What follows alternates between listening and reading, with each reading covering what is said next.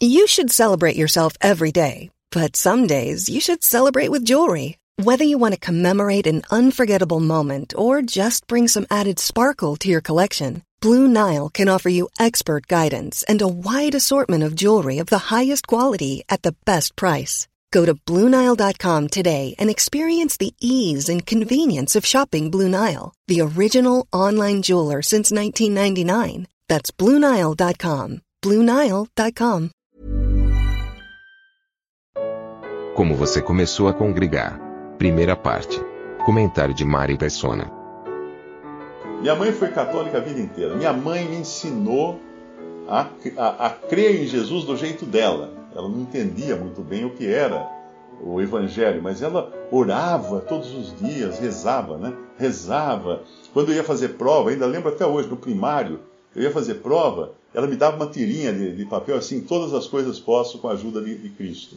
E eu, eu pôr em cima da, da carteira na hora da prova. Eu tinha a maior vergonha de pôr em cima da carteira aquilo, porque os outros meninos olhavam aquilo, o que, que é isso? O que, que é isso? Né? Puxa a vergonha que eu tinha, mas ela falava, põe lá que, você, que Jesus vai ajudar você. Então me ensinou desde pequenininho a, a respeitar, a ter temor de Deus.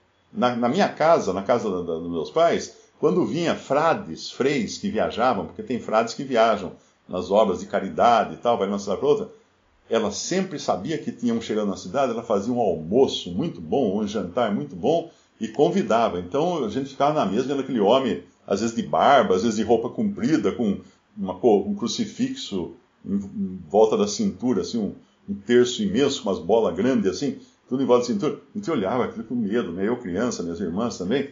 Então eu vivia esse meio. Quando eu me converti a Cristo, quando eu fui para as uh, doutrinas orientais, aí ela ficou horrorizada. Aí ela ficou horrorizada, porque daí ela fala, filho, não vai atrás dessas coisas. Isso aí não é de Deus, isso não é de Deus. Ela tem um discernimento, né? Ela tinha discernimento. Aí, quando depois de três anos ou mais metido em, nessas coisas, eu me converti a Cristo e comecei a ir, pra, ir à missa, daí durante um ano, ela, ah, ficou, é a alegria dela. Né? aí ela estava mil por hora de, de feliz. Ela era tão beata, tão católica, que ela andava com um alfinete tão grande desse de fralda no sutiã, debaixo da roupa, cheio de medalhinhas de santos. Tinha santo ali de monte, tinha mais santos que eu acho que no, no Paternon católico, tinha tudo lá. Então ela andava pela casa, você escutava assim. Se eu estivesse fazendo uma coisa errada, era bom porque avisava antes, né? Que ela estava chegando, a mãe está chegando, o barulhinho vem antes aqui, que nem, que nem o guiso da, da, da cascavel, né? A, a casa era cheia de imagens nas paredes. E minha mãe não punha só quadro de santo. Não é que ela só punha o quadro no santo. Ela chamava um padre para fazer a dedicação do quadro. É, vinha um padre, fazia uma reza, jogava água benta no quadro. Era assim, cada quadro que foi posto na parede de casa teve um padre lá para fazer a dedicação, não sei se é uh, bênção, alguma coisa assim. Festa junina, nós tínhamos que jogar arroz, feijão, batata, tudo no buraco do mastro, do, de São Pedro, São João e qual que é o outro, não lembro agora. Eram, eram três, né? São três fotografias de santo, assim. Aí levantava o mastro, soltava os rojões, tudo, mas no fundo do buraco era cheio de comida para dar sorte. É era uma cópia, claro, das, das religiões orientais, porque tem muita coisa no catolicismo que veio do Oriente, dos costumes de oferecer oferendas para os mortos, né? No caso, para os santos, como se ele estivesse querendo comer arroz e feijão cru, que a gente jogava no buraco lá do, do maço. Uh, aí, um, aí, um belo dia, eu abandonei a. Eu, eu, eu, me lembro o dia que eu cheguei, eu comecei a visitar várias igrejas. Está tá cansativa a minha história não? Pode tocar? Eu comecei a visitar várias igrejas da minha cidade, que eu estava congregando lá em Goiás, uma congregaçãozinha, que eu era um pregador, e o outro irmão lá, João, que já está com o Senhor, também era outro pregador. Nós não tinha pastor, éramos nós que revezávamos em fazer uma pregação. Tinha o quê? Nem 10 pessoas na congregação. Era uma, uma casinha pequenininha. Aí vim para Limeira visitar os familiares, vamos visitar as igrejas, vamos ver o que, que tem. Aí fui numa igreja, monstruosa. Acho que era uma, das, era uma das maiores de Limeira antes de chegar essa do, do, desse, desse bispo aí. Era uma das maiores na época. Fomos no culto. Aí uma mulher lá na frente, muito poderosa, muito empoderada, né? Pá, pá, pá, Aí ela fez um apelo pro dinheiro. Quem vai trazer. Não lembro que moeda na época, mas vamos usar a moeda do dia de hoje, né? Quem vai ofertar 100 reais, vem à frente. Aí vinha um monte de gente segurando uma nota de 100 reais assim e punha lá no, palco, no lugar para colocar os 100 reais. Quem vai ofertar 50? Aí vinha a turma dos 50. Quem vai ofertar 20? Aí vinha a turma do 20. Quem vai ofertar qualquer coisa? Aí os pobrezinhos, coitado, iam escondendo a notinha de, de um real, dois reais, assim, ó, envergonhadíssimos do jeito que ela falava. Era para humilhar, não, era para humilhar. Para você não ter coragem na próxima vez de trazer só isso, né? Bom, já achei aquilo um escândalo, eu tinha discernimento suficiente, graças a Deus, para não ser tonto. Porque se você, se você for tonto, você entra nessas histórias, você não percebe. Você não percebe discursos de pessoas e o objetivo do discurso. As palavras que são usadas para convencer, tem toda uma técnica, né? Tem toda uma técnica. No dia seguinte, eu queria comprar uma Bíblia para dar para uma pessoa. Fui lá, porque eu vi que na entrada tem uma mesa de Bíblia, não era hora do culto. Cheguei lá, estou olhando a Bíblia e tal, já, tava, já tinha algum conhecimento bíblico.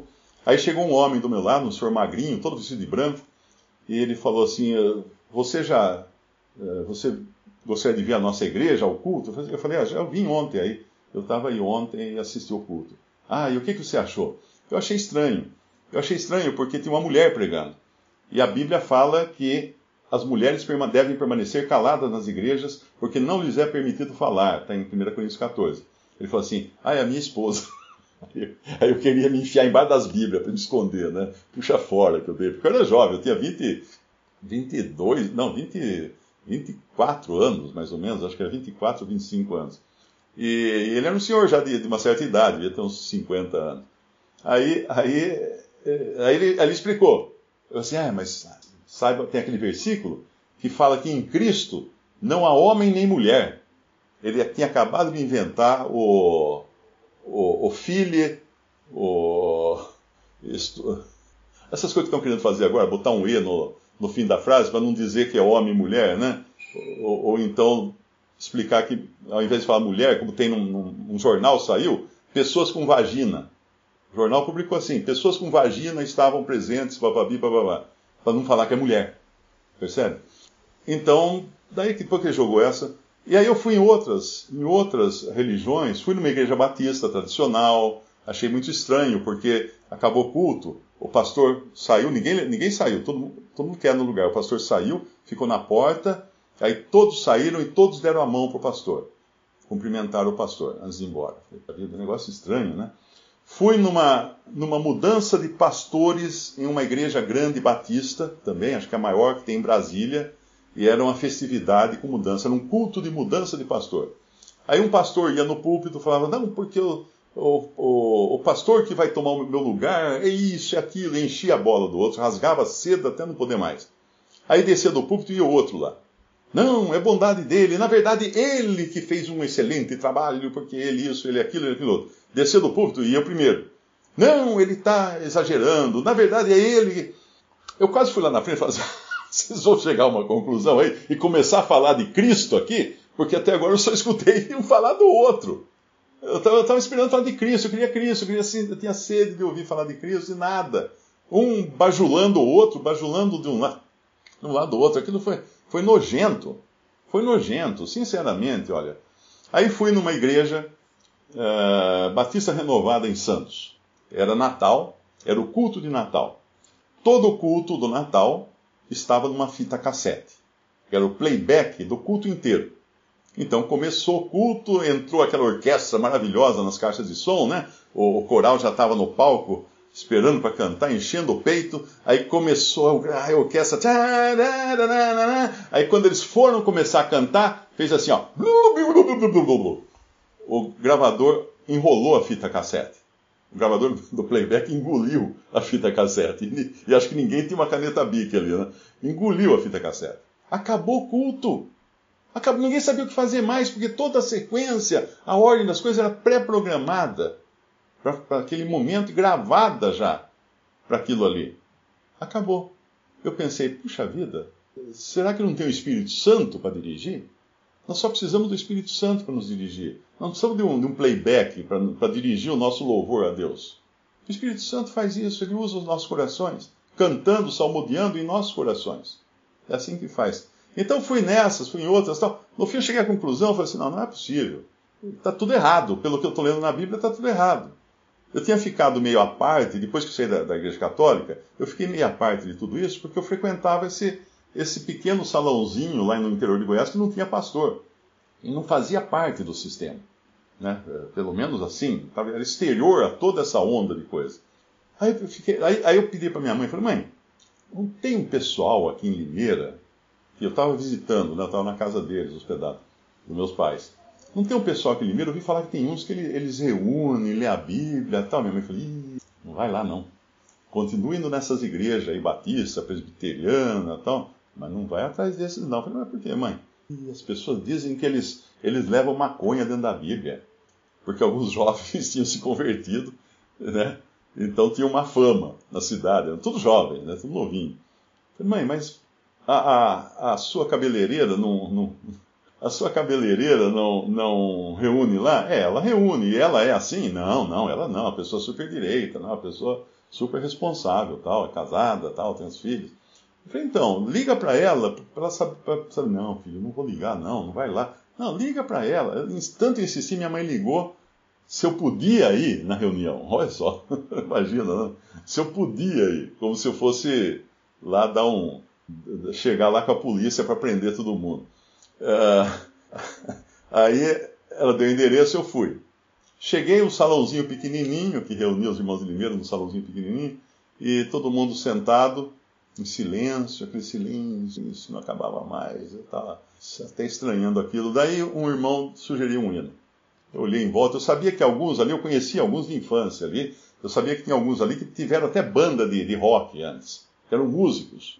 Eu olhei em volta, falei, cadê? Não trouxeram a guitarra, não trouxeram a bateria, não, a, a, parte boa não chegou, né? A parte melhor da, da festa não teve. Aí, aí o, cantaram, todos cantaram com uma, desafinado, uma coisa horrível, de ruim, o cântico.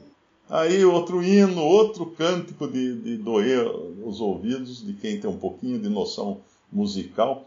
Aí, o, aí um, um irmão leu um versículo, Aí outro irmão deu outro versículo, aí um irmão deu um trecho da Bíblia, comentou esse trecho, o outro irmão comentou mais um pouco, o outro comentou mais um pouco, e entre esses, esses comentários, um abismo de, de 24 horas de silêncio, né? Pelo menos era como eu me sentia. Eu, eu pensei assim, pô, precisa organizar esse negócio, gente, precisa fazer uma coisa mais agitada aqui, né? Queria eu falar, né?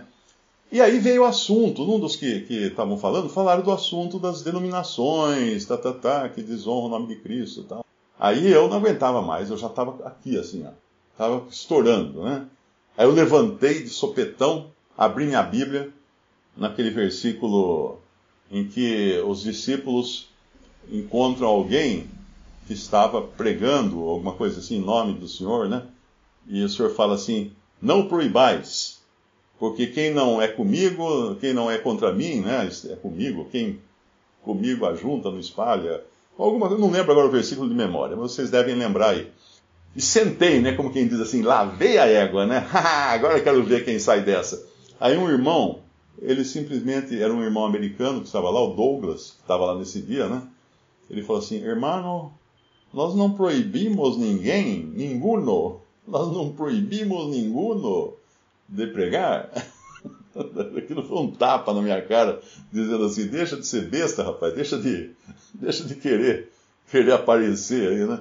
Bom, eu fui para casa, aquela noite eu, eu não conseguia dormir direito, porque na minha cabeça vinha o seguinte, não tinha banda, não tinha música legal, não tinha, não tinha pregador eloquente, era um silêncio de matar, intervalo de silêncio longo, não tinha nada Aí eu pensei, o que, que esses caras estão fazendo ali?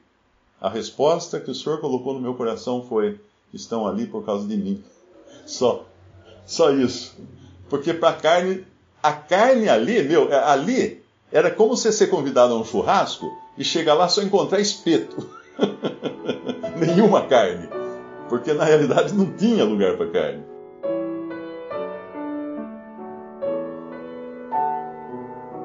Visite respondi.com.br. Visite também 3minutos.net.